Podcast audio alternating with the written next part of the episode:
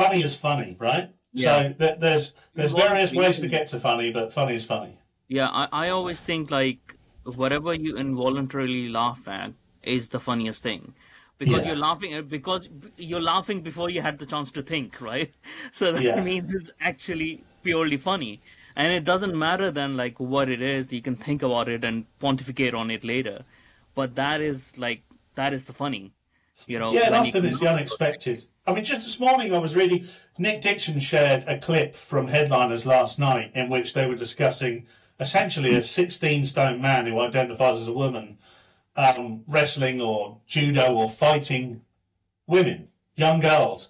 And Leo Kearse said, you know, you have a right to transition, you have a right to identify as you do, but you don't have a right to punch 12-year-old girls in the face. And just, I wasn't expecting that last line, and it just made me laugh. I mean, the best thing you can do is maybe turn around what someone said and use it against them, or just be kind to them and say, look, do you know what? I don't have any ill feeling towards you. You've made a decision about me because you've seen me on GB News, or my view is on the wrong side of your history.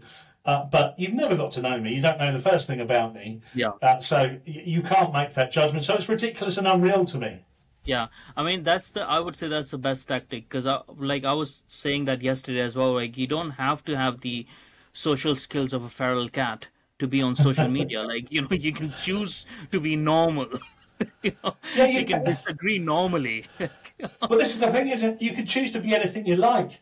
Yeah. Imagine having the choice of being anything you could possibly be and still choosing to be a dick. Yeah, exactly.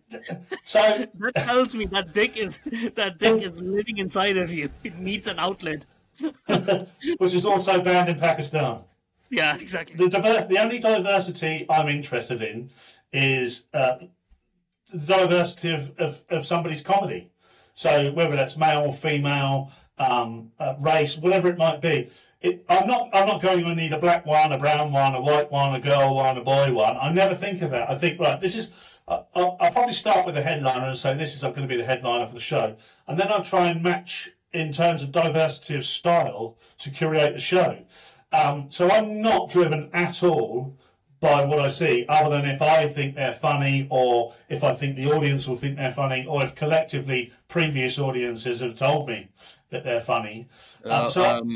Spoken like a true bigot, but yeah, go on. Yes, exactly. Yeah, I mean, well, this is it.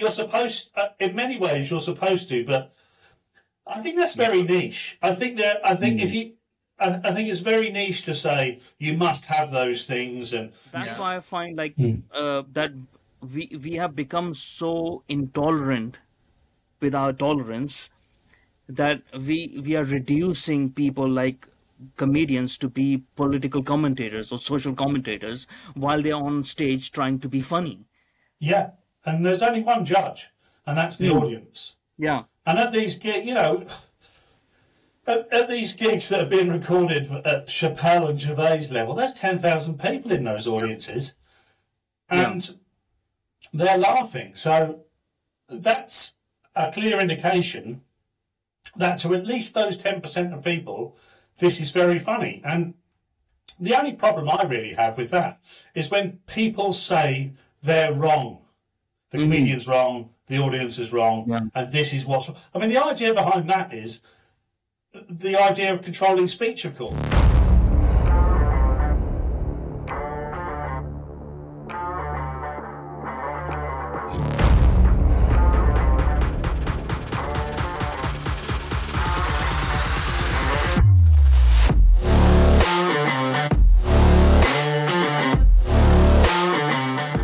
Hello there, everyone. Welcome to the World of Moments podcast.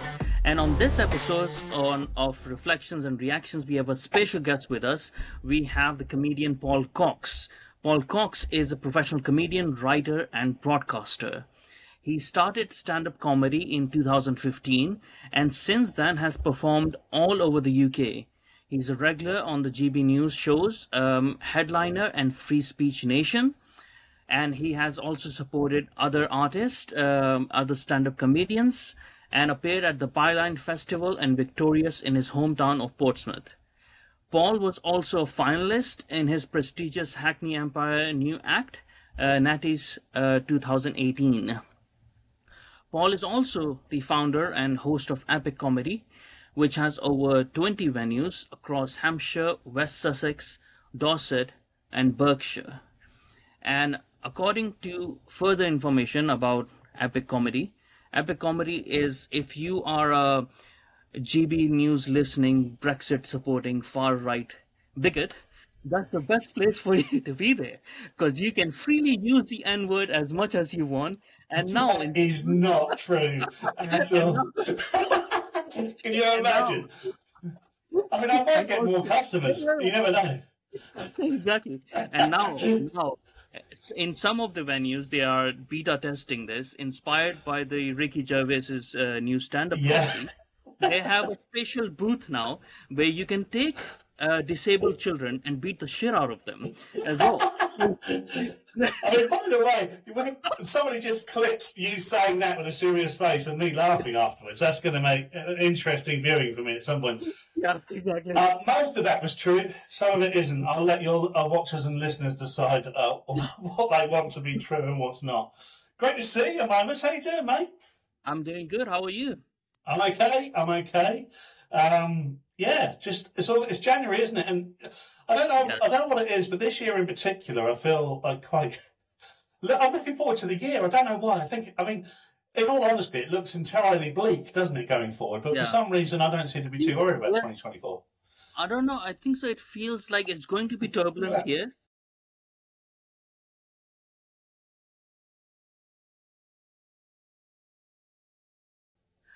It's going to be a turbulent year. But at the same time, there's some sort of changes are going to happen, which is going to be good for 2005. That's what I feel like, you know. And I hope like those turbulences are not as shaky as they're looking to be. Well, by the way, the people that are telling us it's going to be turbulent are the people that need it to be turbulent to maintain their careers. So, you know, I mean, including GB News, you know, I love working for GB News, but it's in our best interest for there to be an absolute carnage out there because it gives us something to talk about. However, you know, if you ever look back, if you ever look back, things aren't always as bad as they seem, but sometimes you look back and think that was much worse than anticipated. Yeah. But it all depends on your perspective of the world, doesn't it? And that's why I enjoy doing comedy. Yeah. I mean, and that's what we are here to talk about today, mainly comedy.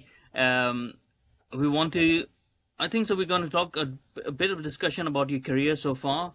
But the main discussion that we want to discuss is the root of funny, like where does the funny comes from?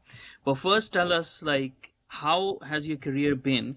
Because it's not just for us to know like how your career has been so far, but it's the state of British comedy, because the state of British comedy, as I see it, it's a bit mellow, sort of like bleak. It's not that, you know, it's not that robust, right? It's not like in America where, you know, you see that culture. They originated that culture. And British comedy is very different, and it's very controlled as well in most cases, which is why your venue is so great. What I would say is that the sensibilities between the British and the US are different, of course. So the things that maybe an American audience would find funny and a British audience would find funny are different. Obviously, there's a huge Venn diagram there, and there's a lot in the middle that joins the two. From my perspective, like all good stand-up comedians, I started with an electronics engineering degree, went into project management, and then found my way into stand-up comedy. Well into my 30s, so It wasn't all stand-up for me, but I did. You know, I actually did something called a stand-up, an introduction to stand-up comedy. It was a course in Camden in London, and basically it was for budding stand-up comedians or people who just wanted to perhaps overcome the anxiety of performing in front of a live audience or present better. So there were all sorts of people in that course. For me, I was at a bit of a loose end. I always wanted to do comedy and some guys and just didn't know how to start. So I went along and did this course, and it's only a 6-week course, and it worked out very well for me. I discovered very, very quickly, probably for the first time in my life, that I found something for me that I really, really wanted to do. And even though the first you do this showcase gig at the end of the course, and it all went extremely well. And I thought, you know, it's only a matter of time before I'm a world-famous comedian with my own chat show. I learned very quickly that was not going to happen because I died on my arse in the very next gig. And, you know, I knew instantly that I wanted to do it because during that failure, I just felt like, okay, I want to get better at this, and I don't want to feel that again. Because you never eradicate that, no matter at what level you're at all. There's always going to be failure because, you know, each audience is different. All you learn to do is just get more confident as a performer, hone your skill. But in terms of where comedy is now, I think comedy's in a pretty good place. I mean, it is good to look. It is easy to look at comedy and say it's not, because what we see are the biggest names and the way that they're critiqued. You take someone like Ricky Gervais or Dave Chappelle, and these are the people that arguably at the very, very peak of stand-up comedy, based purely on their success. You know, you can say what you like about them, but success is measured in income, awards, fan base. You know, if all those things are the biggest in the world, you're probably doing okay, whether there are doubters or not. That's not to say that people, you know, below them are rubbish. Everyone, you know, there are plenty of, you know, one thing I'll never do is say this particular comedian is rubbish and this particular comedian is good, because it's all in the eye of the beholder. I run comedy nights. I try and curate nights so that each act is different.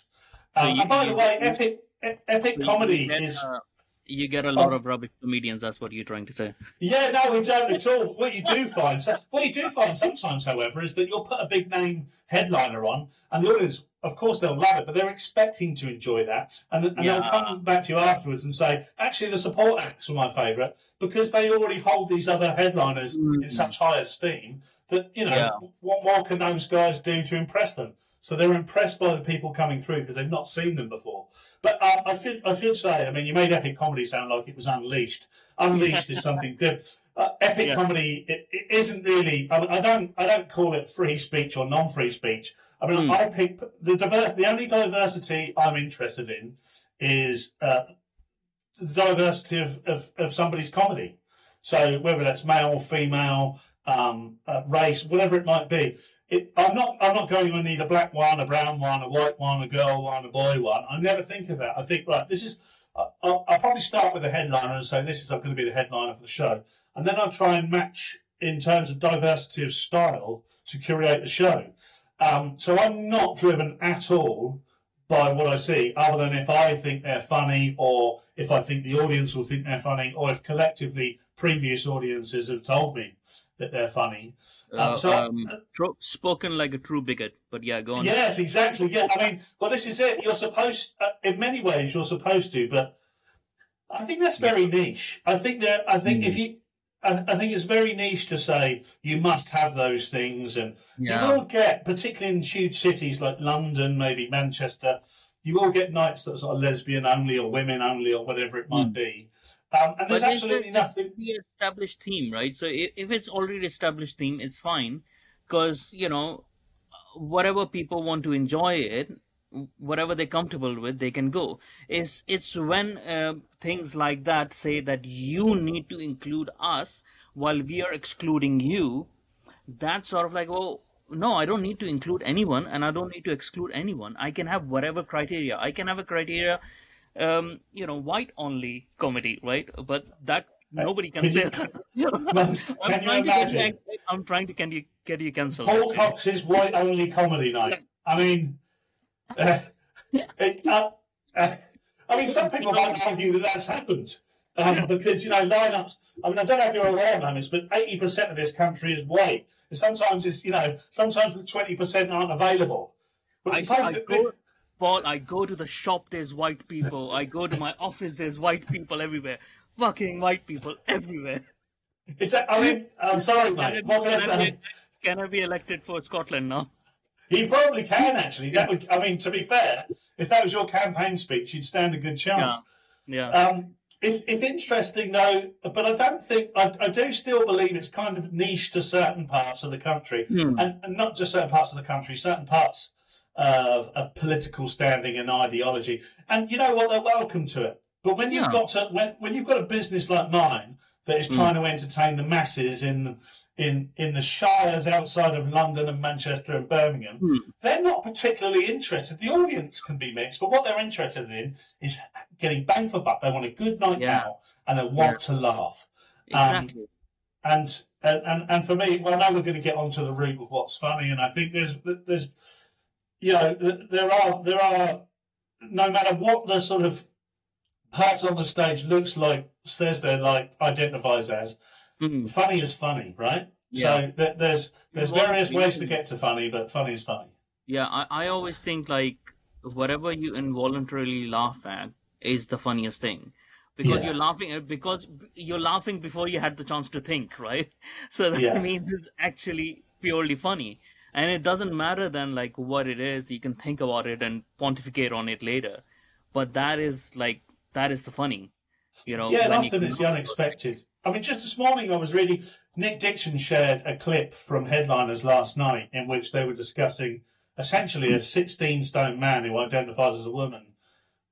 Wrestling or judo or fighting women, young girls. And Leo Kearse said, you know, you have a right to transition, you have a right to identify as you do, but you don't have a right to punch 12-year-old girls in the face.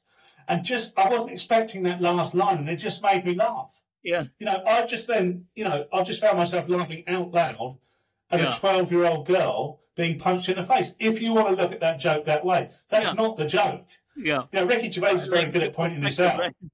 The thing you're talking about isn't always the butt of the joke. Leo Kearse there is not making fun of 12-year-old girls getting punched. He's making fun of 16-stone grown men. Yeah. It's absurd. It's absurd. Yeah, yeah.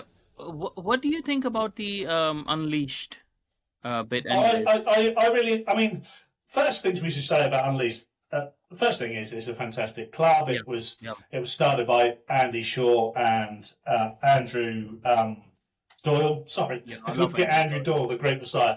Andrew Doyle and Andy Shaw. And I performed at their clubs in Leeds and London. The second thing I will say, and I had a great time, by the way, really, really fantastic time, and you'll get a lot of, sort of Headliners or Free Speech Nation fans coming along, which is always really nice to meet those. But the fact that it needs to be there is a sad indictment of where we find ourselves in society at the moment and politically.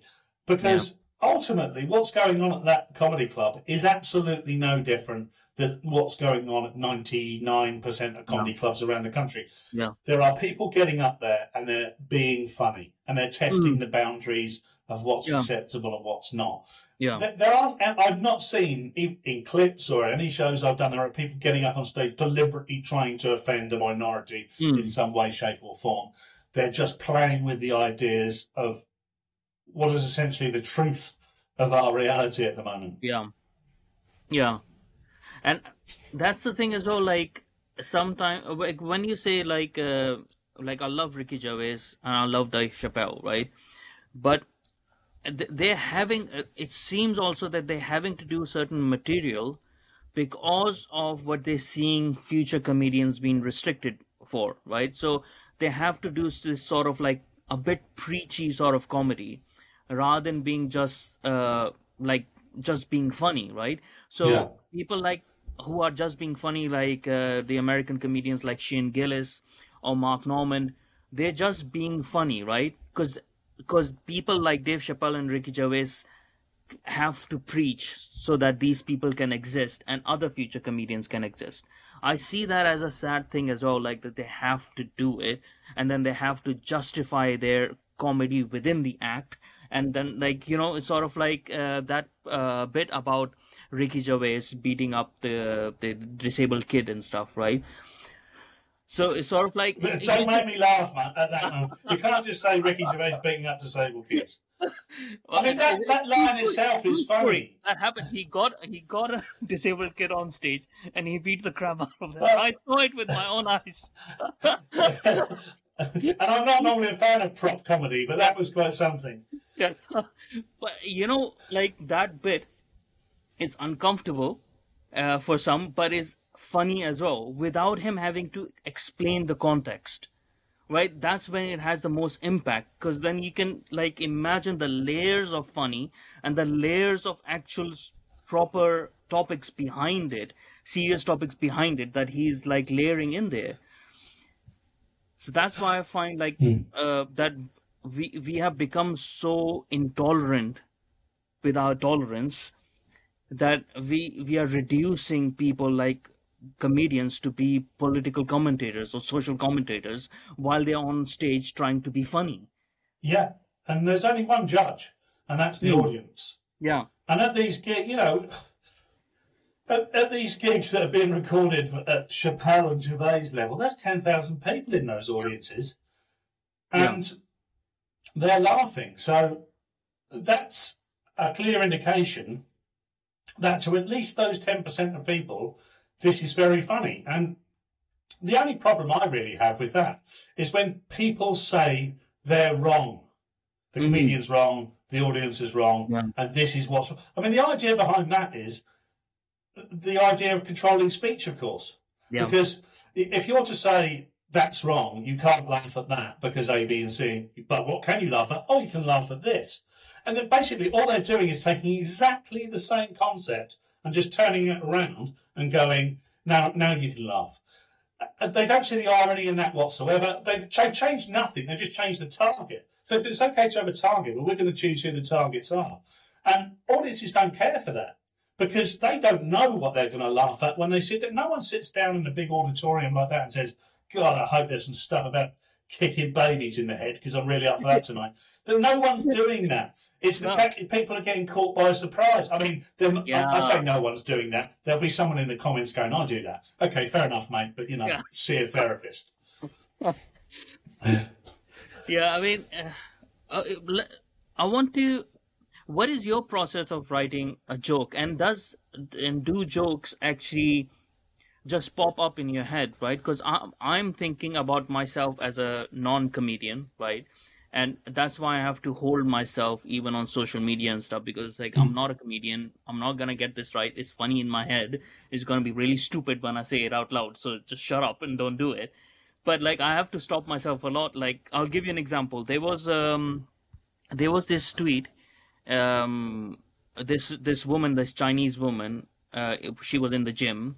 And there was this guy who was beating her torso, like, you know, and she was, I don't know why she was having that beat up.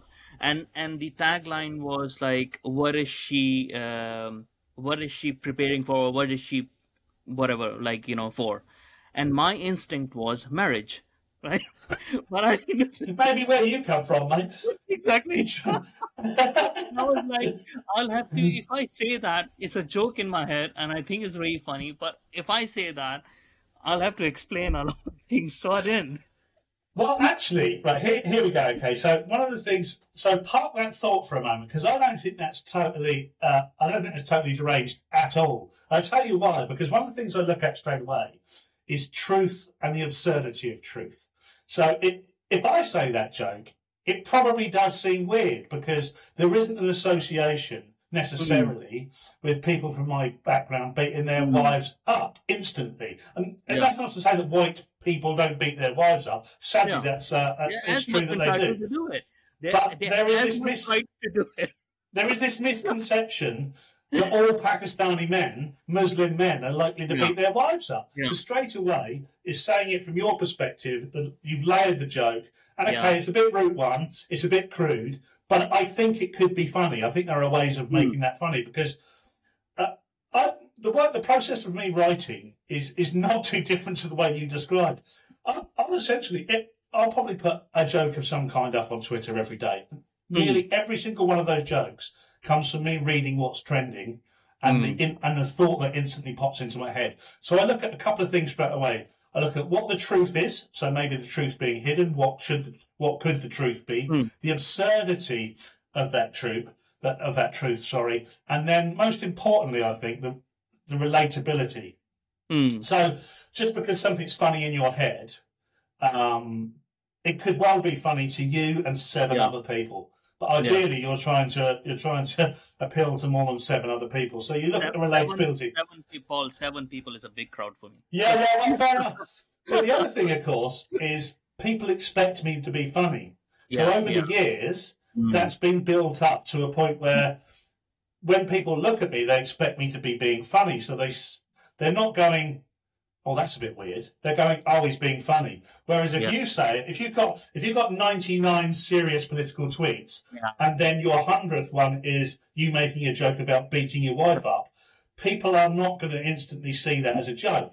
This is why I stopped myself. Because I was like, because in my head, like how I am saying things on Twitter and stuff like that, it is me, is a part of me, but I'm not putting my silliness out there that much, which is 99% of me. I'm 99% of the time I'm outrageously silly to my friends and stuff, and I like making, like, you know, myself into a fool. But people outside don't know that. And that's why my wife also tells me, control yourself when you're out there. Because, you know, people have weird ideas about me. Well, and do you know, it's a really key thing, whether we like it or not. I learned this very early on in stand-up comedy, live comedy, is the audience perceive you a certain way. So in my stand-up, I used to make a lot of references about class and coming from a council estate. And being working class and then aspirational middle class and the difference between meeting middle class and working class people. When I'm talking about working class, I used to have a standard 9 to 5 job as a project manager. I'd wear a suit and a tie, and I'd turn up to a stand-up gig after the office job in a, you know, I would take the tie off, but I'd have a suit and a shirt on. And I would then talk about my life as this, you know, some underprivileged character. In a shirt and tie, and people, you know, that's not what they expect to see. They probably expect to see me in a tracksuit or whatever. So you have to. Well, exactly. So you really do have, you know, if you're setting yourself up to something, you have to sort of second guess what the audience would expect. The audience are only going to accept certain things from what's looking back at them. It doesn't matter, you know. It doesn't matter how good your jokes are. Sometimes, if I start telling jokes about Pakistani women or Pakistani men, it's just not. Doesn't relate. Well, maybe it does. Even if you thought that's incredibly relatable, you can think, but why is he saying it? What's his motive? Unless you're talking about bashing Pakis, then it would relate, right? That is not just for your no. I'm just going to say no. I was going to try and explain that then. No, I wouldn't say that. You're more than welcome to. I respect free speech. Well done. But not me. See, these conclusive thoughts, then. I can't. Absolutely not. I want no part of this. Even though I want GB News, I want no part of what you're... This trap is not something I'm falling into, Linus. By the end of this, you will get cancelled. Well, maybe. I have no problem getting cancelled for something I meant to say. You can get cancelled for anything these days. Oh, you certainly can. You've got to be very careful. I think there's a bit of a superpower to being a comedian, actually. Not to oversell it, but the idea, I can probably get away on social media, at least, with saying things that you can't because it's expected of me. And, of course, that's the first thing someone trolling me will say. They'll say, comedian, in inverted commas, or you think that's funny. And the irony of that is they'll say that on a post that's got 275 likes. And it's like, well, mate, I did think it was funny, but so do these 300 other people, and obviously you're complaining about that. It doesn't... I mean, I can only speak for me, but that does not bash my ego whatsoever when someone says you're not funny, because, of course, you know that not everybody's going to think you're funny. That's not the... No. You know, if my aim was trying to win every single of the 8 billion people on Earth over, then you know, I'm failing. Yeah. I mean, it just can't happen. Like, I don't understand why people think, like, we are not robots. Like, we are not alike. Everyone likes very different things. Even in my household, what I find funny is what my wife won't find funny. And that's probably because of gender, but also because she's Polish and they don't know funny anyways. But, you know... That sort of happens. No, they don't. Right? They are very serious people. They don't understand laughter. You know, I always joke about like Polish people having an upside down smile. They call it a frown, I think. I don't know if that's true or not because I don't have enough experience. But you know, I do. So you know, you're talking from it's lived experience, so it must be true. Yeah, 12 years of experience. My lived experience. Or maybe, just maybe, she just doesn't find you funny, mate. Maybe she just. I mean, she clearly loves you, and there's lots of good she sees in you, but she didn't marry you for your comedic skills. I know. I should divorce her, right? No, you should. She could be watching this. I don't. In my culture, if people don't find me funny, they get fired. So shall you. Well, good luck with that, mate. I shall replace you with a second wife. well, maybe you can do that, mate. But then you've given up Islam, haven't you? Yeah. Let's not make this interview about you. I can still dip back for some benefits, can't I? Yeah, you can do a hybrid sort of situation going on there, can't you? Exactly. No, I'm sure. Yeah. I can be an Andrew Tate, can't I? Well, again, that is not my advice. You can do exactly what you like. The other thing, of course, about the root of funny is originality, because we're all actually capable, pro comedians or not, of thinking of funny things. And I guess the only thing that sets people apart is whether you can say whether you can take some well-trodden ground and give it a perspective that not many people have. Or take something that nobody's thought about, and perhaps they never even thought it's funny, and make it funny. And that's probably, in the end, where the craft and skill comes from, because they're able just to... I mean, I shouldn't say this, but I think it's true of most comedians. Making other comedians laugh sometimes is a real kick. So if you get another comedian who will share a funny thing you've said on Twitter, that's where, whilst I love all the other retweets and all the other likes, that's the one that'll catch my attention, because I'm like, wow, I've made another comedian laugh. Because we are a cynical bunch of bastards. Yeah. I'm not going to laugh at someone else in case we give them any attention whatsoever. Yeah. So it's wonderful to do that. It's kind of a nod as well, isn't it? Like, because you're sharing a craft with someone. And if they find it funny, like, it gives you that boost, okay, I'm doing. And especially if that someone is... further down the line in their career than you, and they are laughing at your stuff. It just gives you that, and I think so it's in every profession, but because people don't understand, like, there's actually not that many stand-up comedians in the world. Like, it's not like any other field. It's probably the most minority sort of field. There's very less stand-up comedians, and even less from them who actually make it to some sort of fame. And then even less who are like superstars, right? So they're like a handful of people, right? Yeah, so I guess it's true in almost all careers, but you're right. There's less of us. Big part of me taking GB News, which was a big decision for me actually, because I had to really think about that. There's connotations with channels like GB News, and of course you're told that. So I had to really sit down and do sort of a search of my own morals. What did I? I don't represent GB News. GB News doesn't represent me, but I'm very proud of working for GB News. I'm actually very proud of a lot of the work that GB News does, because it offers something different. And who doesn't want to do that? Well, the thing is, like, I know people sneer at GB News and stuff like that, but it's sort of like, one thing is, if our BBC was not that politically inclined in one direction, we wouldn't need a GB News in the first place, right? And then it is giving a different opinion that the other mainstream are not giving. Like, GB News is sort of a mainstream in itself now, but others are not giving. So, it's sort of like you can make up your own mind. You can see what's happening on GB News. You can see what's happening on BBC. The same story. You can pick and choose and say, like, okay, where does the truth lie? If you think like GB News is not telling the truth. But the thing is, what I find weird is people just, without even engaging with the content, predetermining that this is racist and this is not. It's sort of like, you're not really engaging. You just become tribal for some reason. Like, it seems like within Britain, we've made institutions into churches, right?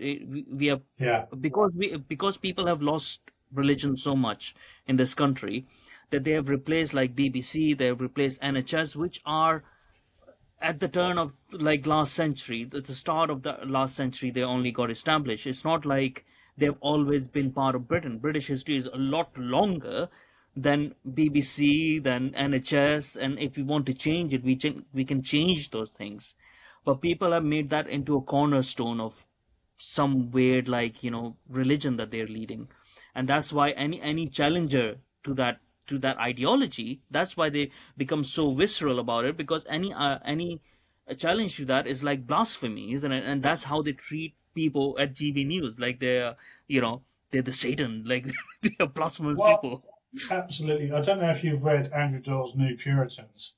Oh, I have. I love that. Yeah. But if you, yeah, okay, well, you have. If your listeners, watchers haven't, then I thoroughly recommend that. Alongside War on the West by Douglas Murray as well. I think you read those two books together.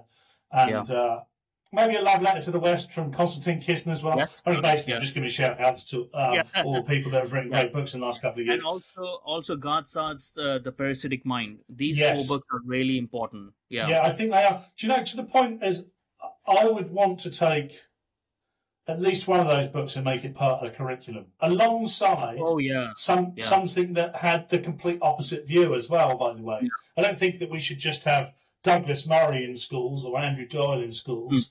Of course, Andrew Doyle was in schools once because he was a teacher. But we should have it alongside something else as well, just so kids come out with a more balanced view and they can make their own decisions up. And can be told that... Like, Paul, I think so. At this point, we need teachers to have that... teachers to have that knowledge rather than the students, because they are the ones who are, you know, brainwashing, indoctrinating kids. And kids are more likely to read Andrew Doyle than their teachers. That's the problem that we're having. Yeah, I'm sure you're right there, because only because it's Pavlovian, isn't it? That if they say the right thing, they're rewarded. If they think or say the wrong thing, they're not.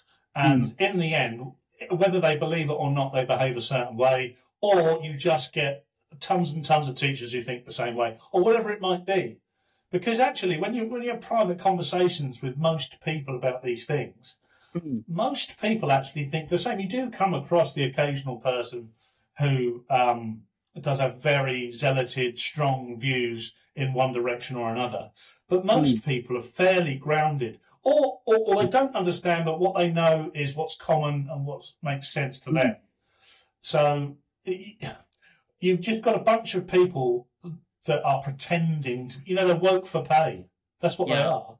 Yeah. Because that's the control you've got over people. That's why Dave Chappelle and Ricky Gervais can say what they want, because they don't need to. Yeah. They don't need to earn any more money. I mean, and that's why I was saying, like, at the same time, you know, sometimes when I watch their comedy, I'm like, I love both of them, and like other people like them as well.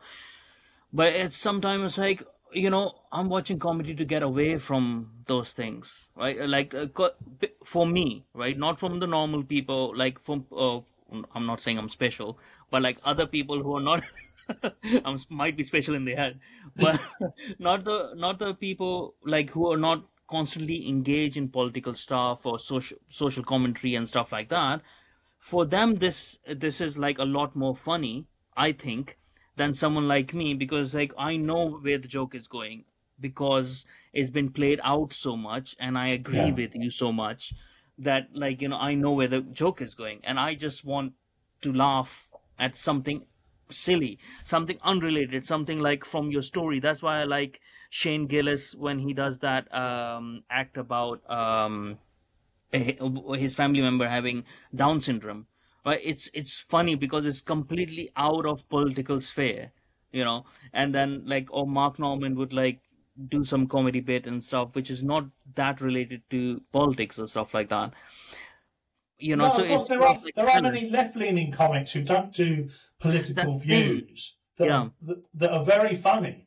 And what happens occasionally, I mean, take James Acaster, for instance, who comes in for a bit of stick whenever Ricky Gervais gets a mega performing special, because he's kind of made Ricky the butt of one or two of his jokes, and he's thoroughly entitled to do that. But if you took that joke out of that hour, you probably wouldn't know which way James leant. Yeah. And a lot of that material is kind of surreal and very funny.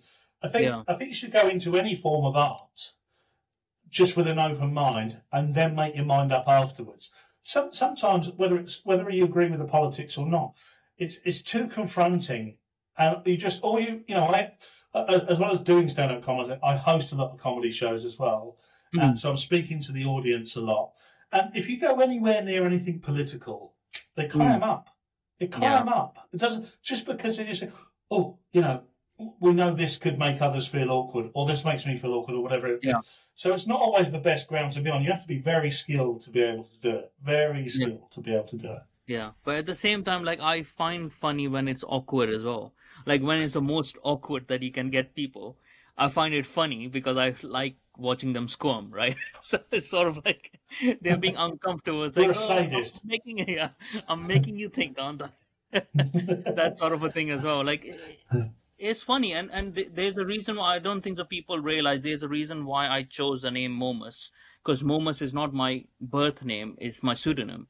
And Momus is the Greek god of mockery and critique. Right, of really? I didn't know that. I didn't look it up because you're brown and you had a weird sounding name. I just respected it immediately and thought, I'm not gonna question it. I'm not gonna look it up.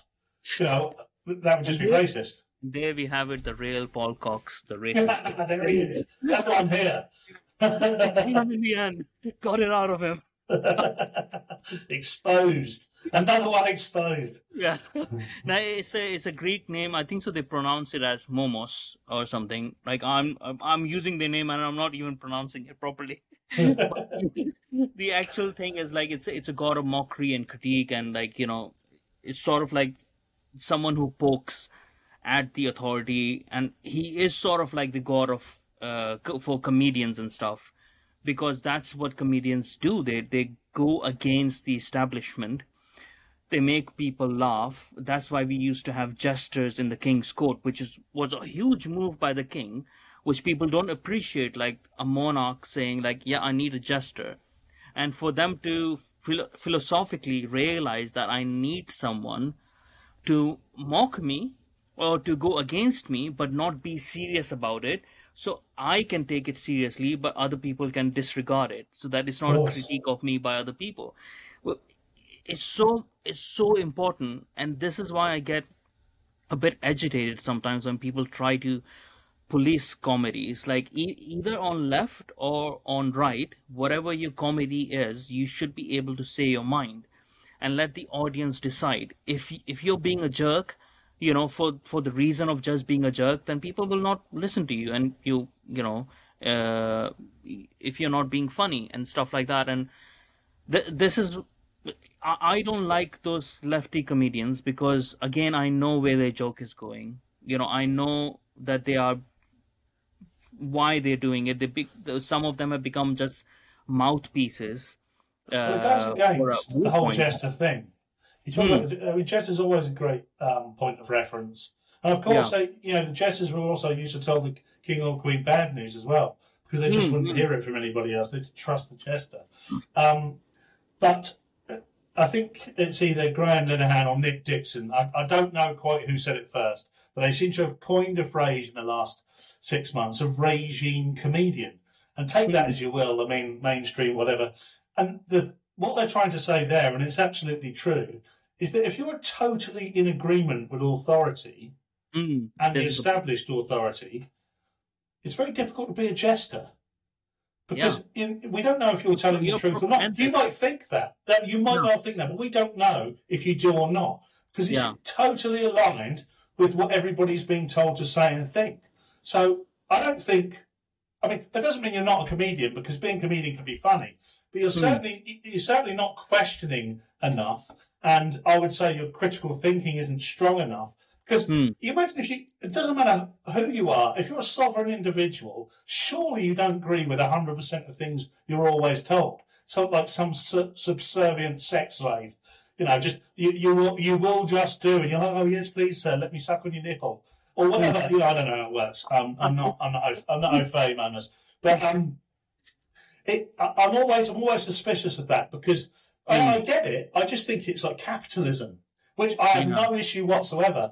Yeah. But you know full well if you can, and let's not undermine any of this. If you can tick a number of boxes, whatever they might be, and say all the right things, Your path to success, or what's perceived as success, is a much smoother path.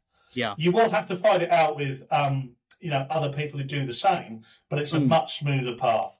For instance, going on to GB News, that does restrict me from doing a whole bunch of other things, whether people would admit it or not. You're not likely to find me on a mainstream BBC, Sky or ITV programme anytime soon, because the producers of that programme are saying, well, where has he been before? He's better known for doing GB News, Headliners, Free Speech Nation, Leo Kearse's show.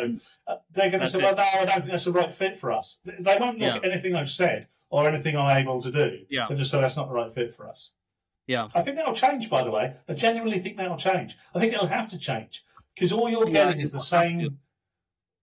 the same thing fed to you, whether you like it or not, whether you find it delicious. Eventually, you just go, no more. What's it? What else is in the fridge? Tell you what else is in the fridge. This man. I'm always in the fridge. Yeah.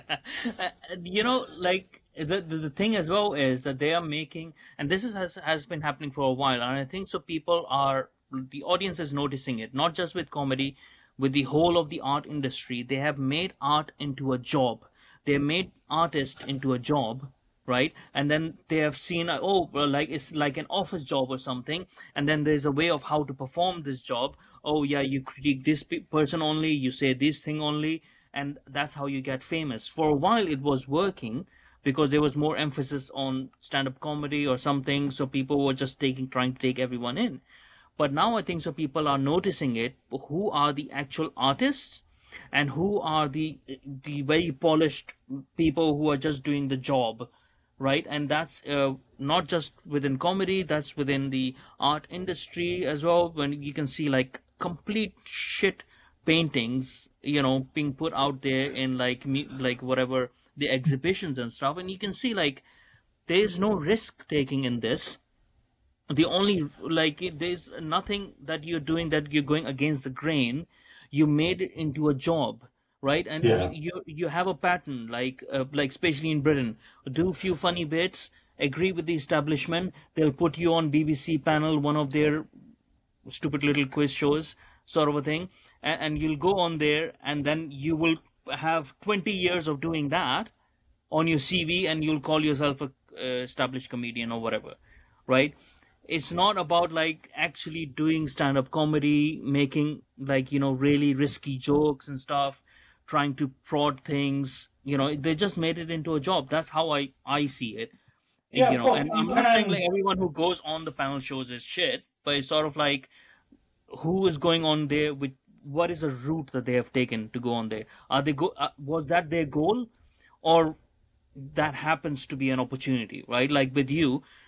You are on GB News, but that wasn't your goal. That happens to be because you were good at something else. You were given an opportunity to do something else as well. It's a huge difference. Yeah, I agree. And to back, whether I agree or don't agree, to back that up, take Mock the Week, which is no longer on BBC. It was canned a year or two ago. Take Mock the Week from the early series versus the later series. Very funny early one, yeah. It was incredibly funny because Frankie Boyle was at his absolute peak. I mean, we always use Frankie Boyle. There were other comedians on there that were extremely good as well. But they were taking risk, and the whole point of that is they were taking risk and poking fun. And... it didn't feel as polarising as it would do now. And I think that's partly because of the landscape we find ourselves in, Brexit, Boris, Conservative, Labour, woke, progressive, Trump, Biden. Biden, by the way, he needs a jester, doesn't he? I mean, the guy couldn't put his socks on. Yeah, he's a comedian himself, I think, so just... Well, it's a sad state of affairs, actually, because I think he's been taken advantage of. He's just a prop and a puppet. And we're told this is the best that America can offer. And clearly it's not. There's 300 million people there. And, of course, America is... Have you engaged with them recently? Well, I don't think they're all... Some of the ones that engage with me on Twitter, I'd like to think aren't representative of everybody in the United States. Because Twitter's not real. We know Twitter's not real. I mean, we both indulge in it. We both enjoy indulging in it. And I'm sure we both get frustrated and amused by it in equal measures. But it's not real. You wouldn't wander down your local high street talking to someone like you would on Twitter. I mean, I try to kill with kindness. I find the best thing you can do is maybe turn around what someone said and use it against them, or just be kind to them and say, look, do you know what? I don't have any ill feeling towards you. You've made a decision about me because you've seen me on GB News, or my view is on the wrong side of your history. But you've never got to know me. You don't know the first thing about me. So you can't make that judgment. So it's ridiculous and unreal to me. Yeah, I mean, I would say that's the best tactic, because I was saying that yesterday as well. Like, you don't have to have the social skills of a feral cat to be on social media. Like, you know, you can choose to be normal. You can disagree normally. Well, this is the thing, isn't it? You can choose to be anything you like. Yeah. Imagine having the choice of being anything you could possibly be and still choosing to be a dick. Yeah, exactly. So that tells me that dick is living inside of you. It needs an outlet, which is also banned in Pakistan. Yeah, exactly. But so you see that this is changing, that this is going to change, especially with comedy itself, because it's something is very important. I don't know if people at Netflix themselves have noticed it, that Ricky Gervais' stand-up and Dave Chappelle's stand-up is number 1 and number 2 on their top 10 list, right, of what people have viewed. So surely something must click in their head that only people who have a Netflix account are watching this. So that means the majority of the Netflix account holders like this. That means maybe we should stop with the woke nonsense in our other programs because people are not liking it. I mean, there has to be sort of like some switch that has to turn on over there. Yeah. Do you know what else is out at the moment? There's a Trevor Noah special out at the moment on Netflix. No way. And it doesn't sit in the top 10. No, I mean, I'm sure it's doing okay. It's got, you know, I'll have the views, no worries. But, but again, he's just a raging comedian, isn't he? There's no criticism of a man being anything or a woman being anything, but when it's just one thing, your identity, and people have got into the point now where your sexuality, the colour of your skin, your culture, your background, your religion has to be the most important thing about you. It's not interesting. It isn't interesting. It might be interesting to your audience, and I think, you know, to give someone like Trevor flavour, right? So it adds flavour, like you were saying. Because you're from a working class background, right? So when you're talking about those things, it adds flavor to it. But just making that your sort of primary for comedy, you're excluding so many people, other people out there. And, you know, the jokes aren't always going to hit. But you can use that additional flavor, whatever you have of it. If someone is gay, someone is like, you know, whatever, different color, different like background, different cultures, you can bring that into relatability, but sort of making that as your primary thing is just, I don't find it funny at all. No, and whether you or I do or not is probably irrelevant in Trevor Noah's mind, in his career path, and rightly so. Why should he give a damn what we think? But you hold those two things up, Chappelle and Trevor Noah. Both have a special out on Netflix at the moment. Both come out at the same sort of time. One is getting talked about and the other isn't. And, you know, you don't even have to argue whether one's funnier than the other or not. I think a lot of people would come down on the side of Dave Chappelle, but I'm not sure that's necessarily important either. But I think the validity and the things that Dave Chappelle is saying versus Trevor Noah are much more interesting. And he's just as much a black man as Trevor Noah is. But I don't think Dave Chappelle has built certainly in his recent career, he's not built it on the colour of his skin. He's built it on his observations. Yeah. Whereas Trevor Noah has built it entirely on his identity as a South African black man. That's it. Yeah. Outside of that, what is interesting about Trevor Noah? There probably are a million things interesting about Trevor Noah, but we're not going to know them because he's not talking about them. Yeah, exactly. Because he's not presenting, and then he's going to America and trying to relate with the black people in America by bringing up some injustice and stuff. Like, no, you had a completely different experience in South Africa, right? You can't just copy that over, right? Like your other jokes. No, it's probably more akin. I'd imagine South Africa, the racism in South Africa that Trevor Noah would have been subjected to, is probably more akin to the sort of thing you might get in America than you would do in Europe. That's the other thing, of course. We seem to have imported racism from the American perspective into the UK and Europe and said it's the same thing. But, of course, we're actually far more enlightened in many ways than they are there. We don't see racism. I'm not suggesting that racism doesn't exist. As a white guy, you actually do get a fair amount of it myself, you know, just for being white. But of course, my history isn't oppressed by me being white. So, of course, it's a different argument. However, the little violin of... Tell you what, you try being white, mamas. You give it all this Pakistani Muslim stuff. You try being a white guy from Portsmouth, mate. Well, I'm trying my best. I listen to GB News. I listen to you. Good on you, mate. The indoctrination has begun. But I don't think, I mean, perhaps it's not for me to say. You're absolutely right to take the piss. It's probably not for me to say. But how much racism have you been subjected to in this country? I'd be interested to know. Maybe I'm completely wrong. Okay, I would say I've been here since 2010, right? I do not remember. There isn't a clear case where I have. I lived in Harlow for 6 months, but that's a Harlow problem, right? So I got beaten up over there, just coming back from work and stuff. But I'm not sure if that was racially sort of motivated. There were white kids, right, who did that. But it's starting to feel like it is. No, but the thing is, though, is that the people who came to my rescue were also white kids, right? So it's sort of like they were just drunk, young kids who were looking for trouble, and they thought, oh, we can beat this guy up for whatever reason they might have. They might have an ingrained racial sort of a thing. But I haven't seen anything like out towards that much, because I don't engage with those sort of people anyways, right? Because I'm not in those circles. Right? Exactly. No, white working class people. Yeah, the worst kind. Exactly. I only hang out with rich, like, elite people. Yeah, because they're known for not being racist whatsoever. People who have at least been on holiday in the last 3 months, like, outside of... That's a very, very specific parameter. Have you been on holiday in the last 3 months? Yes. Where was it? On a white. No. No. Skiing. Oh. Yes. Bloody racist. But no, it's, most of my friends are white, actually, white British and stuff. But it's not by choice. It's not like I'm... Someone's prompting you. There's groups of us going around saying, your friends will be white and you will enjoy it. Yeah, exactly.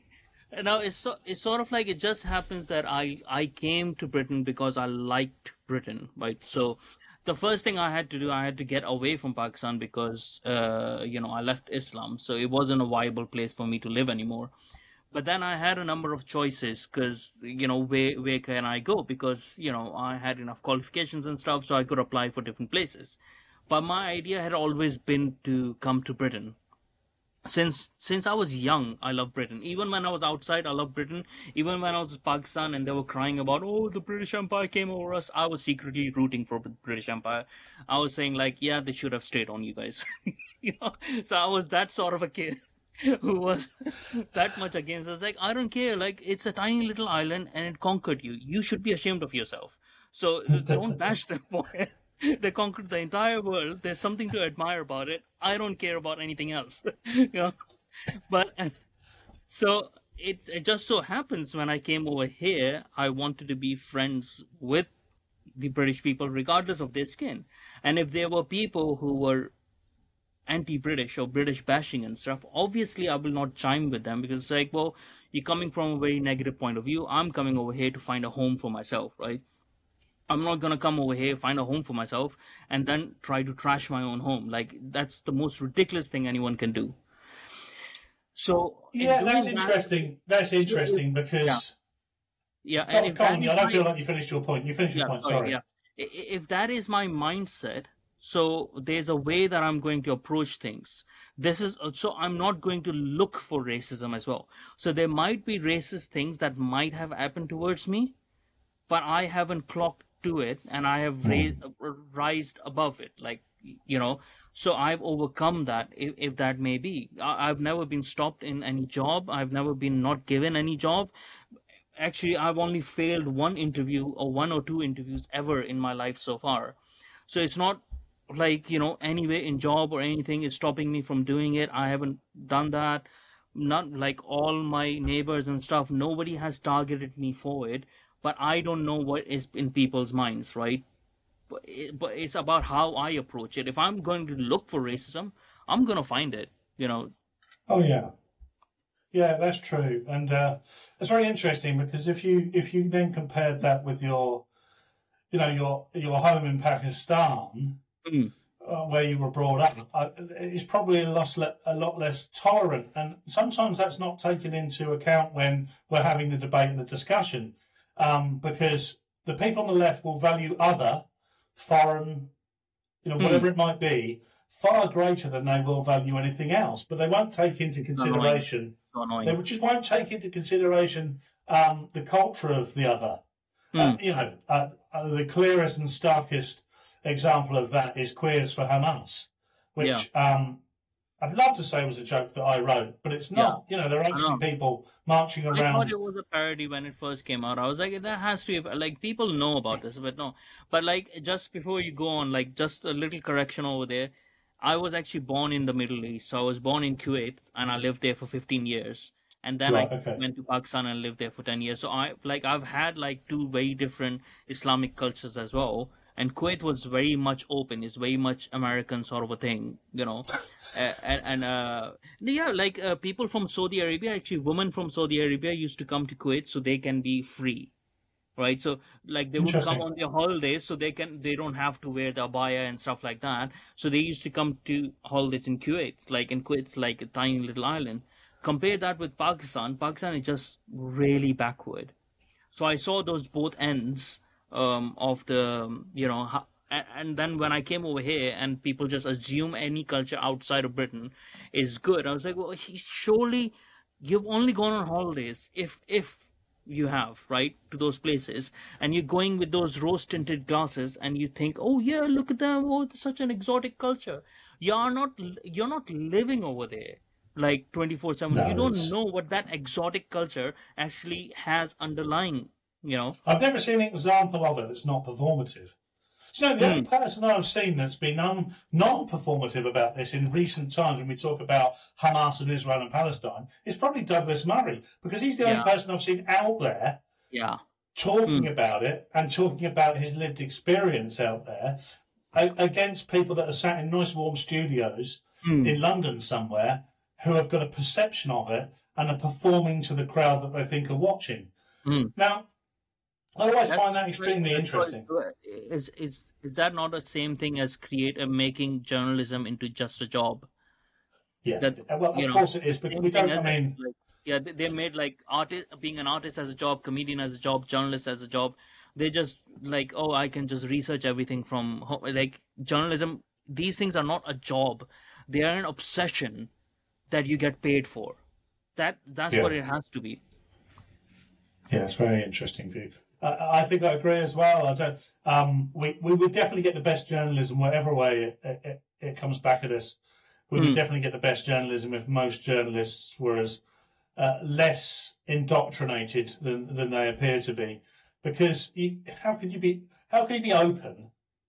I mean, whether you're reporting for the Daily Mail or the Guardian, how can either of those people be entirely open when they've already got a preconceived idea of the world? Now, I'm not saying that all journalists of both of those papers aren't. And, of course, you know, I've got my views on both of them. But take The Guardian, for instance, a lot of that just seems like student journalism. Yeah. Because it's just students that have these views. And, of course, they are, again, performative, and they are, again, playing to the audience that they think they want to garner. And there is an audience there, but it must be quite small because the Guardian are constantly begging for cash. Yeah. But it's very interesting. Yeah. And coming back to comedy and ending on comedy sort of thing, how do you see the future of comedy in Britain? I sort of see it as a positive, just to let you know, because of the things that you have done with Epic Comedy, because of what Unleashed are doing. It's not as... Not really the point that there's like, you know, these movements sort of a thing going on, but there's actually venues where comedians are allowed to be comedians regardless. And that is important, that they don't have to just go to the fringe and have a particular point of view to be a comedian, like to be a successful comedian. They can find an audience. So I have a positive aspect. I hope at some point GB News has a space, separate thing for, like, start producing stand-up comedy and stuff in Britain, and start, like, you know, streaming it or whatever they want to do, because that would be a good move as well going ahead. I think there's a market for that. I mean, my chain of comedy clubs and Unleashed and things like that aren't the only people out there that are just giving comedy to the masses. There are loads of, you know, I could focus it all on me, but it would be disingenuous, because I get to perform at a lot of comedy clubs as well. And you don't really come, unless you're in specific clubs, in very specific locations in the major metropolitan cities, there really isn't. The audience, the sensibilities of the audience and the sensitivities of the audience are the holders of success and meritocracy. So I think at the moment, British comedy is in a very healthy state. What's probably not in a very healthy state is British televised comedy. Mm-hmm. So what you're seeing on your TV or broadcast to millions of people other than the people that are watching TV, I don't think is entirely representative of the comedy that's available. Where you've got to go to find that is YouTube, wherever it might be. There are so many huge comedic YouTube channels available in the UK, you know, all over the UK and America, I'm sure, where actually the real success and the real money in comedy is being made. So for me, I think you've only got to lift the drain slightly, and you can see that there's a lovely, healthy comedy circuit and community out there. At some point, either television will catch on to that or television will cease to exist. Yeah, and I think so. The lessening of popularity of BBC is actually sort of opening people's mind in Britain as well, that the actual comedy is outside of these places.